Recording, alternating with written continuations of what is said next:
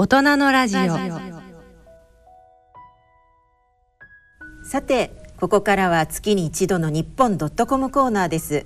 日本のニュースを7つの言語で世界に発信する日本ドットコムのスタッフと一緒にお送りします。え今日のゲストはウクライナ出身のバチェスラブ・オニスチェンコさんです。よろしくお願いします。Доброго дня, вітаю вас за запрошення на програму. Яросько негай та шмас. はい、えー、2度目のご出演ということですけれども前回は素晴らしい呼吸の演奏を披露してくださいましたが、えー今回はですねちょっとその時からは、えー全く想像もできなかった出来事があの起きている状況なんですけれどもウクライナの最新状況をお伺いしたいと思います。えーロシアがあのウクライナに侵攻して そうですね。およそ2ヶ月が経っています。オニシチェンコさんのご家族は今でもウクライナにお住まいなんですよね。そうですね。あのご両親様とか含めて今どのような様子ですか？今は両親はいや自分の家にいます。あのドニプロという町はウクライナの真ん中少し右の方少し東の方にいてあって、であロシア軍はまだそんなに近づいてないので直接射撃はあまりないですがたまにミサイルが来てるだけです。うんたまにミサイルといってもそれはね今までの日常ではなかったことですから、やはりだいぶあのちょっと物騒な感じになってると思うんですがあとお兄様もいらっしゃるんですよね。そうですね。今もあの両親と一緒にいます。うん、あそうなんですね。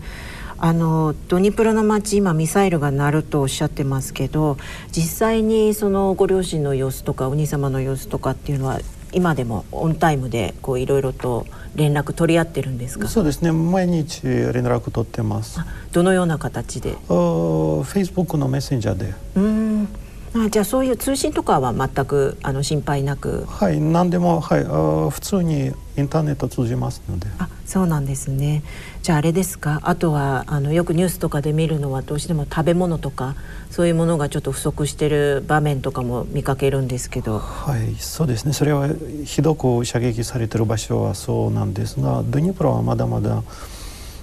大丈夫です。ライフラインはまあちゃんと動いてますし、あとサプライとかあの食べ物は普通に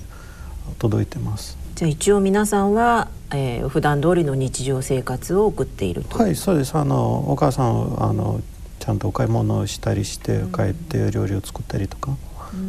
普通の生活しています、会社に行かれる方は会社に行ったりとあーまあそうですね。まあ会社はビジネスが止まってなければね、今はいろんなあれ食べ物だけじゃなくてなんかいろんな物品とかあの部品とか届かなければビジネス続けられないとか、まあもちろんビジネスは全ていつも通りではない。あのお兄様もともとキーウの方に住まれてたということですけど、あのなぜやはりあの危険を感じて察知してドニプロに戻られたんですかね？はい、彼はあのあキエフの少しあ東、まあ、東北の方に住んでいて、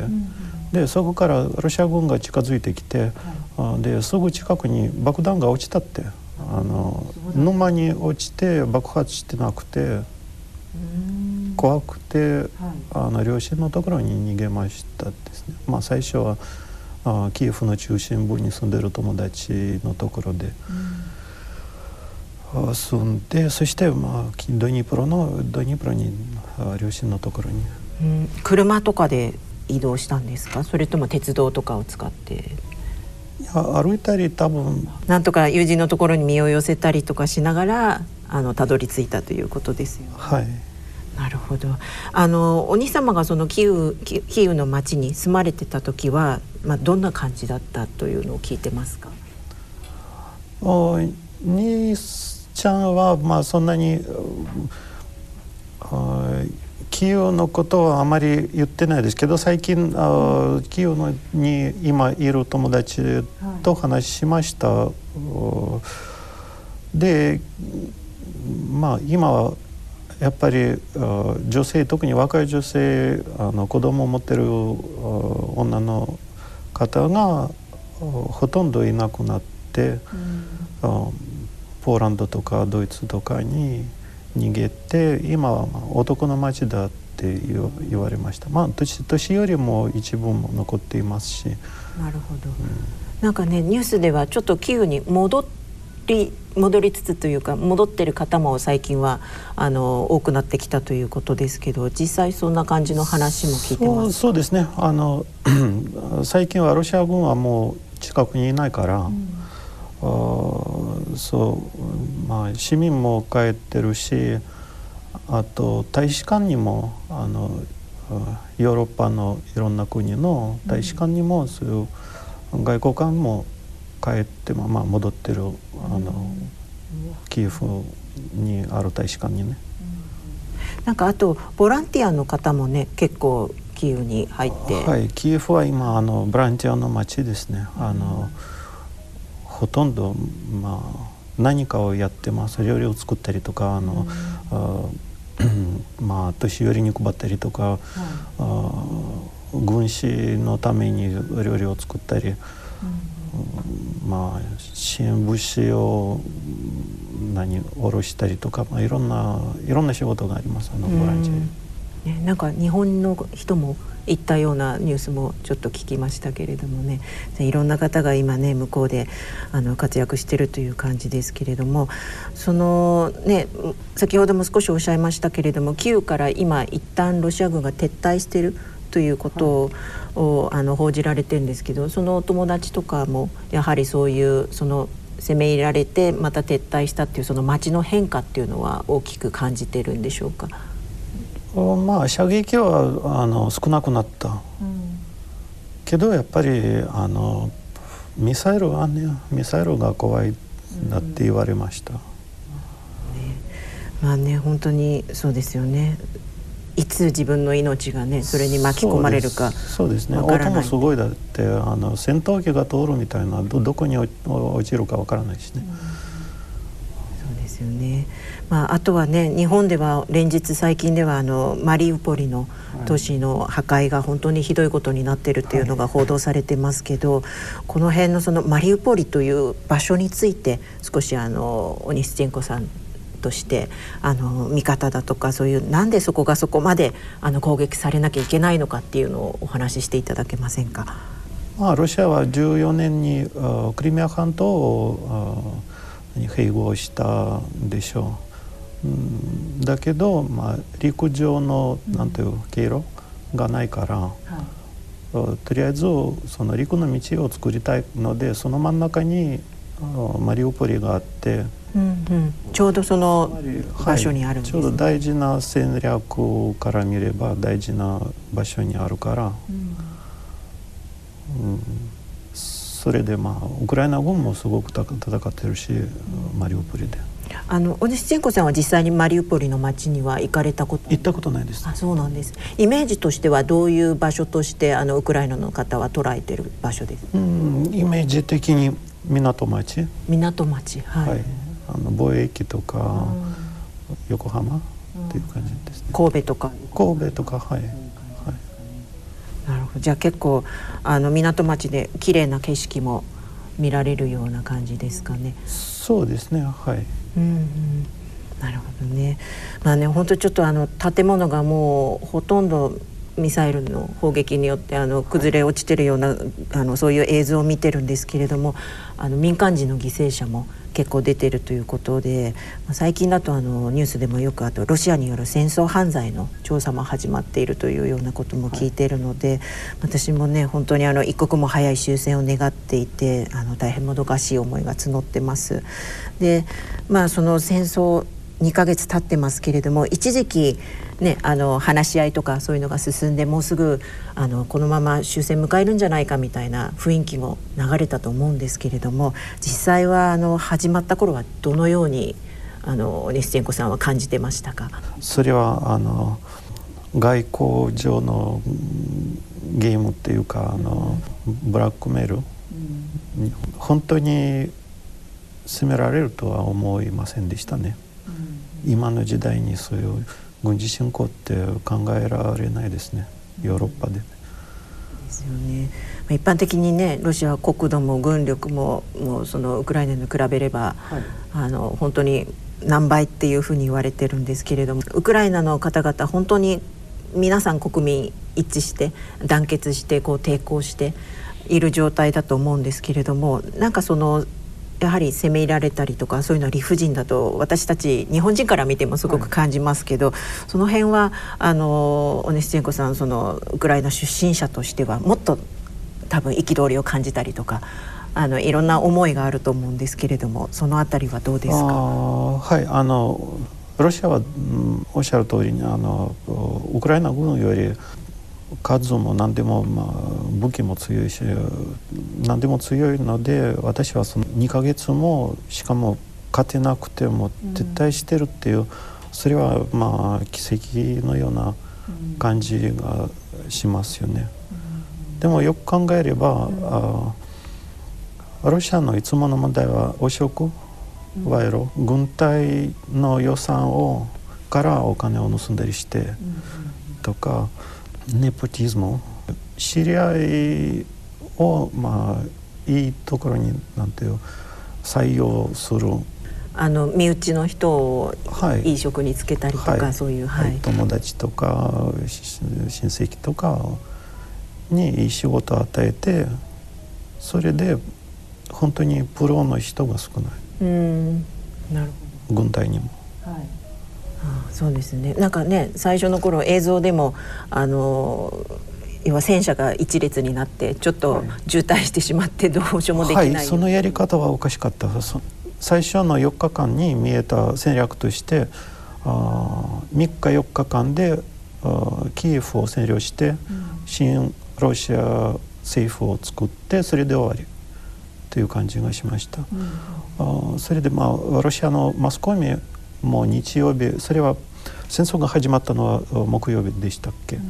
うん、で日曜日にロシアのマスコミがあのウクライナがすでに負けた新ロシア政府ができたような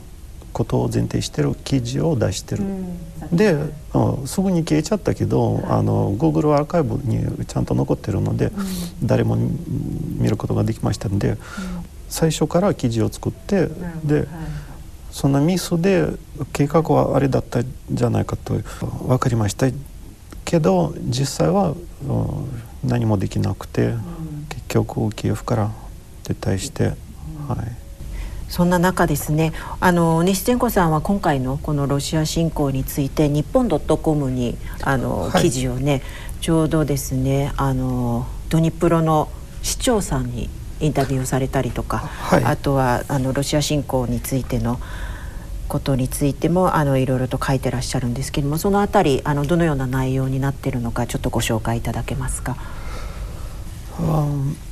まあ、私の出身のドニプロ市の、うん、市長は、まあ、昔から知り合いであの同級生でそれそれで直接あの連絡できますし、うん、あのまあ日本の日本のマスマスコミにも紹介でできますのでそれは、まあ、私は私の方からできることを、まあ、していますね。まあ、ドニプロは今、うん、避難民も多くて、うん、で射撃が激しいところからドニプロ経由、まあ、西の方に逃げる人が多いので、はい、そういう、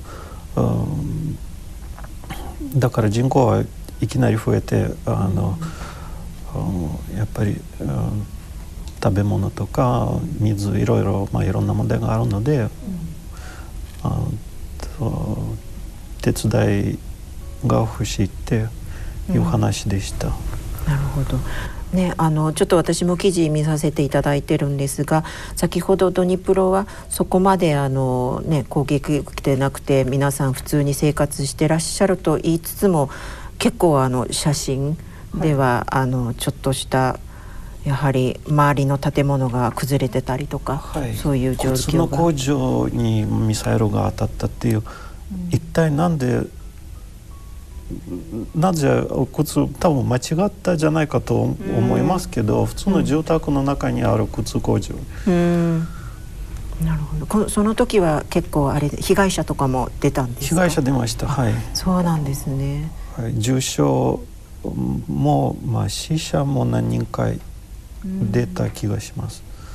ね。ね、あの平和な時のドニプロのその街並みと比べるとやはり一転してしまった感じが、はい、ハリキフとか。マリウポリと比べれば全然安全なところですよ。うん。なるほど、うんそうなんですね。ねあとね記事もう一本の記事の方ではあの2月26日に渋谷で行われたロシア侵攻に対するデモ日本で行われたこのデモに、はい、あの参加されたということを書かれてますけれども、はいはい、あの実際にどんな方たちが参加されてましたか？その時はあびっくりしました本当に、うん、あ何百人か来るじゃないかと思いましたけど2,000人ぐらいでした。渋谷渋谷のあのハチ公の前の、うん、まあウクライナ人もちろんあ、うん、そして他にもロシア人もいましたしあと日本人、うん、他の国のあ外国人の、はい、もかなりたくさん集まりました、ね、そうなんですね。あの今ロシア人もっておっしゃったんですけれどもあのロシア人はどんな感じでそのデモに参加されてたのか。あの ロシア人のまあプーチンの政権を、はい、あ支持していない人もいますのでそういう人が、うん、まあ、戦争も反対と言ってていてで一緒に、まあ、そのデモにも参加したりしていますね。うんなるほどじゃあねあのウクライナ人ロシア人そして日本人とあと他の外国の方々も、はいまあ、いろんな方たちが集まってあの皆さんでデモを行ったということですね。はい、関心はかなり高いと思います。うんね、今ねウクライナっていうと日本ではなかなかその実際に行ったことがある方もそこまで多くないと思いますし正直あまり聞き慣れないという場所だったと思うんですけど、まあ、今回こういうことで皆さんが本当に関心を持ってこうやって集まってるっていうのは、はい、あの私はとても大切なことだと思いますし。はい、うんね、でも本当にあの、まあ、最初にちょっと少し戻りますけど今回の戦争やっぱり起きるべ起こるべきべくして起こったのではなく本当におかしいことだらけだと思うんですよね。はい、その辺あのオネスチェンコさんのまあ分析というかそういう何かあの考えはありますか？あそうですね。まあ、タイミングを、とりあえずタイミングですね。うん、その3日4日でキエフ占領するという戦略を考えれば、まあ、もし間違いじゃないがないかもしれないけど、うん、長い戦争にはそういうタイミングも悪かったあのキキエフより北の方は沼が多くて、うん、あ普通に戦争やってたらパレードじゃなくて戦争。あで戦車が通れない場所が多い、はい、特にまあ春ですね、雪が溶けて、通れない絶対。うん。ね、なんかあのまあ2月に始まった戦争ですけれども、はい、あの最近はウクライナの方でも結構温暖化というのが深刻な問題になってるんでしょうか、はい、そうですね。ウクライナも、はい。普段より暖かくなってきました。そうなんですね、はい、じゃあそのあたりも結構そのなんていうんですか侵攻の計画だとかそういうことに影響したんでしょうか？それも影響があったかもしれません。あの普通に凍ってる土は今は凍ってなくて水が多い、うん、という状態になってそう戦車通れない状態ですね。うん、なんか泥沼みたいな形になって、はい、かなり深い泥沼。あそうなんですね。だからそういうことも本当誤算というか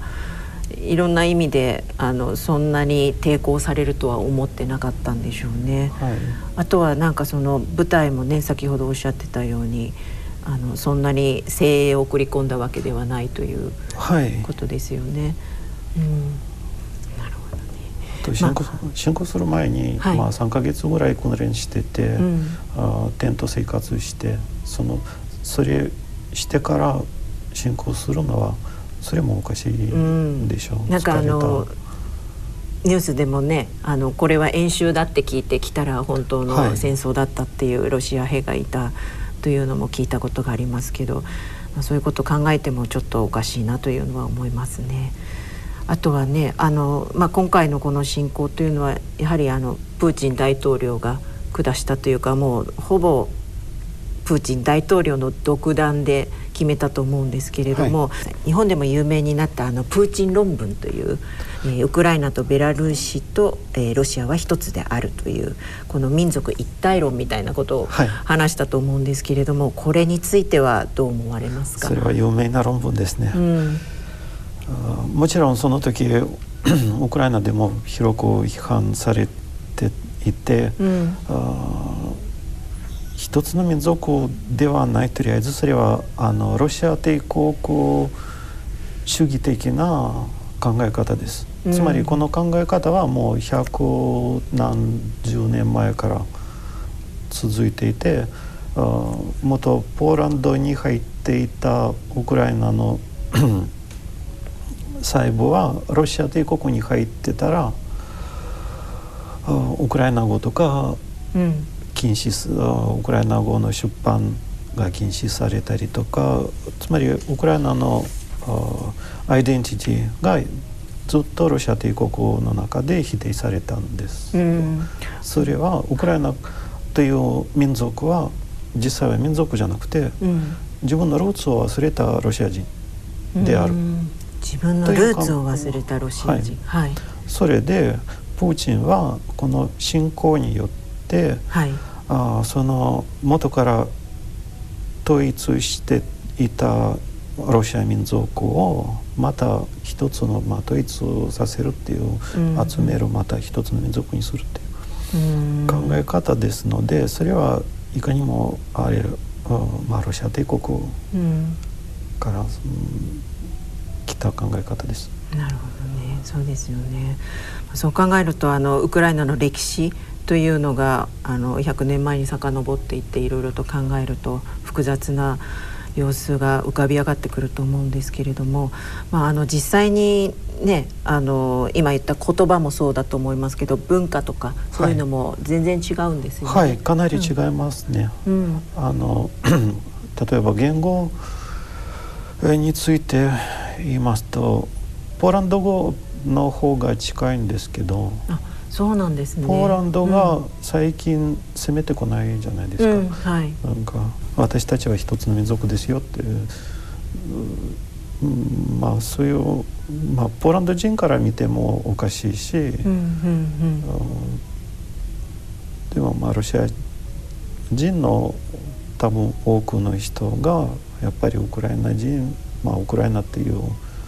うん、アイデンティティを認めてないかもしれない。うん。まあね、あの日本でもあの実際にはですね避難民をこう受け入れている形ですけれども、はい、何かそのオネシチェンコさん的には、えーまあ、避難民に対して日本に来た方あの言葉でこうアドバイスしたりとかそういう通訳をされたりとかっていうことはあの今後されていく予定はあるんでしょうか？あはい。私はあの金沢神奈川県のあまあボランティアに申請しまし,、うんそうなんですね。はい、必要な時にあ英語も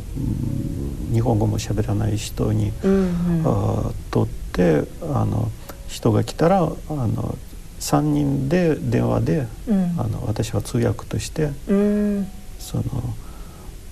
の県の公務員とあの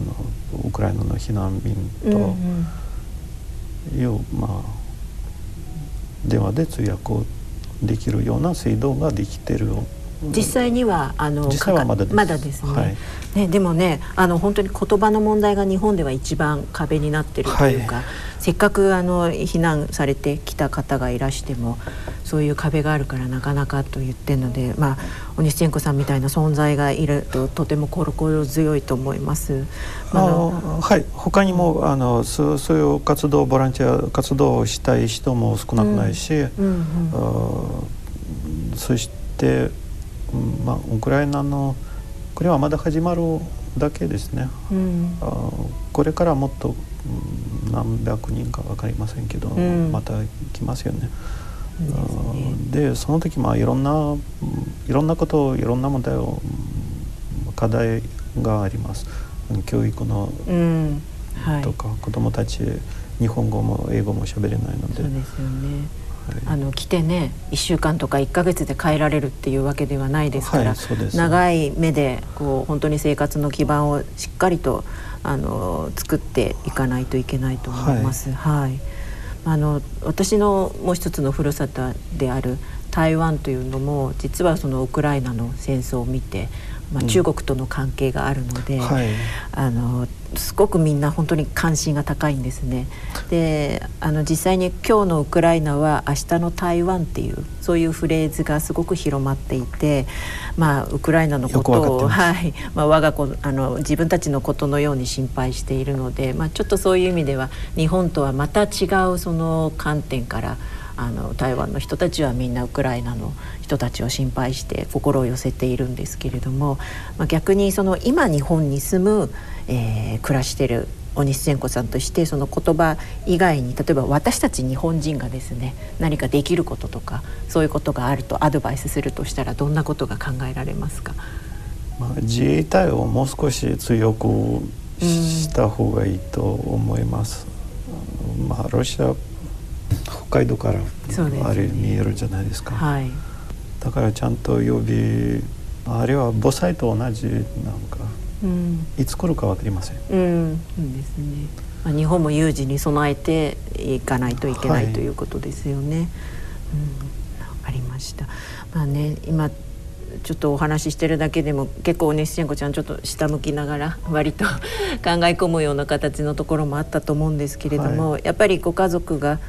そのウクライナにまだ残ってるというところもすごく心配されてると思うんですけれども本当に一日も早く解決して平和なね、あの世の中にまた戻ればいいなと思うんですけど最後に何かあの皆さんに向けてのメッセージいただけたらと思います。ウクライナは必ず勝つ、うん、でみんなからたくさん大きな支援をもらってとてもまあ感謝の気持ちが大きいし、うん、そしてまあみんなの平和な将来のために今もう少し頑張らなきゃいけないと思います。ありがとうございます。ね、今お話聞いただけでも多分多くの方にあのオニシチェンコさんの気持ちが伝わったと思います。で私もですねあの次回お話しする時はもっとあの違うウクライナに行って明るいねあの楽しいところとかそういうところを見れるようなあのお話を伺いたいなと思いますので、えー、またどうぞよろしくお願いいたします。どうぞよろしくお願いいたします。はい、ありがとうございました。ありがとうございました。